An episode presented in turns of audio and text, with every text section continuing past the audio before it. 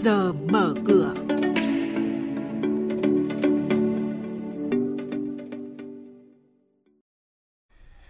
Thưa quý vị và các bạn, ngân hàng hàng nhà nước kiểm soát chặt chẽ việc phát hành và sử dụng thẻ tín dụng. Sự hấp dẫn của cổ phiếu ngành nước và chứng khoán sen vàng bị phạt 185 triệu đồng là những nội dung đáng chú ý biên tập viên Hải Nho sẽ chuyển đến quý vị và các bạn ngay sau đây. Vâng thưa quý vị và các bạn, Ngân hàng Nhà nước vừa ban hành công văn số 6410 về việc tăng cường kiểm soát, giám sát hoạt động phát hành và sử dụng thẻ tín dụng. Theo đó yêu cầu các tổ chức tín dụng ra soát kiểm tra lại toàn bộ quy trình, quy định nội bộ, thủ tục hồ sơ đăng ký phát hành và sử dụng thẻ ngân hàng mở và sử dụng tài khoản thanh toán, đảm bảo tuân thủ các quy định pháp luật hiện hành.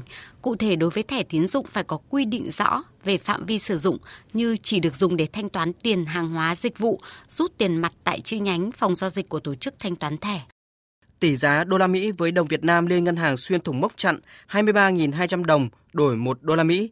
Cập nhật mới nhất từ Trung tâm Nghiên cứu Kinh tế Ngân hàng MSB, thị trường ngoại tệ phiên gần đây, Ngân hàng Nhà nước niêm yết tỷ giá trung tâm ở mức 23.116 đồng đổi 1 đô la Mỹ, giảm 4 đồng so với phiên liền trước, trong khi giá mua vào đô la Mỹ của Sở Giao dịch Ngân hàng Nhà nước vẫn giữ nguyên ở mức 23.200 đồng từ đầu năm và đây cũng được xem là mốc chặn đối với tỷ giá đô la Mỹ và đồng Việt Nam.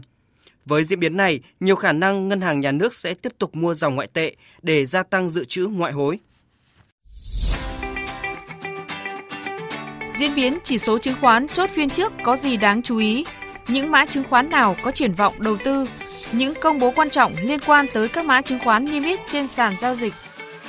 Chuyên mục Trước giờ mở cửa phát sóng lúc 8 giờ 10 phút trong thời sự đồng hành sáng từ thứ hai đến thứ sáu hàng tuần trên kênh Thời sự VOV1 sẽ cập nhật những thông tin này. Trước giờ mở cửa trên kênh Thời sự VOV1, thông tin thị trường tài chính, chứng khoán tin cậy, kịp thời, hữu ích.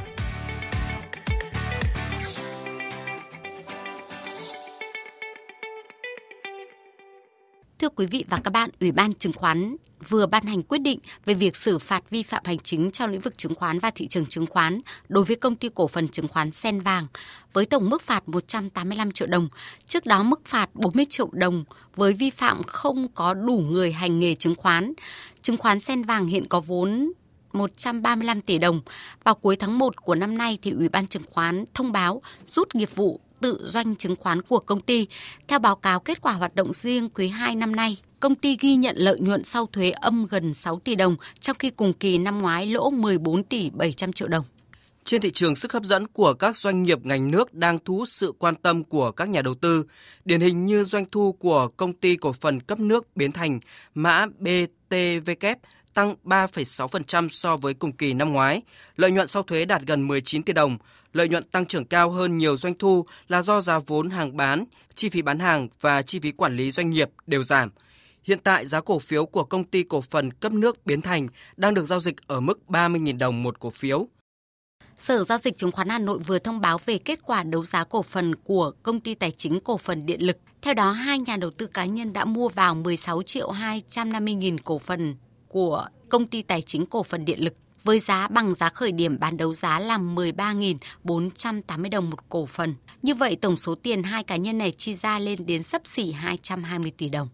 Công ty cổ phần dây cáp điện Việt Nam mã CAV thông báo ngày 6 tháng 9 năm 2019 sẽ chốt danh sách cổ đông để tạm ứng cổ tức năm 2019 bằng tiền mặt theo tỷ lệ 25%.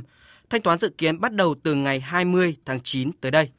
Thưa quý vị và các bạn, còn trong phiên giao dịch cuối tuần trước thì diễn biến đáng chú ý là dòng tiền tỏ ra thận trọng cao độ khiến thanh khoản sụt giảm mạnh.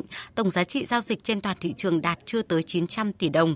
Chốt phiên giao dịch cuối tuần cũng là mức mở cửa hôm nay. VN Index đứng ở mức 993 điểm, HNX Index đứng ở 103 điểm và Upcom Index ở mức 57 điểm.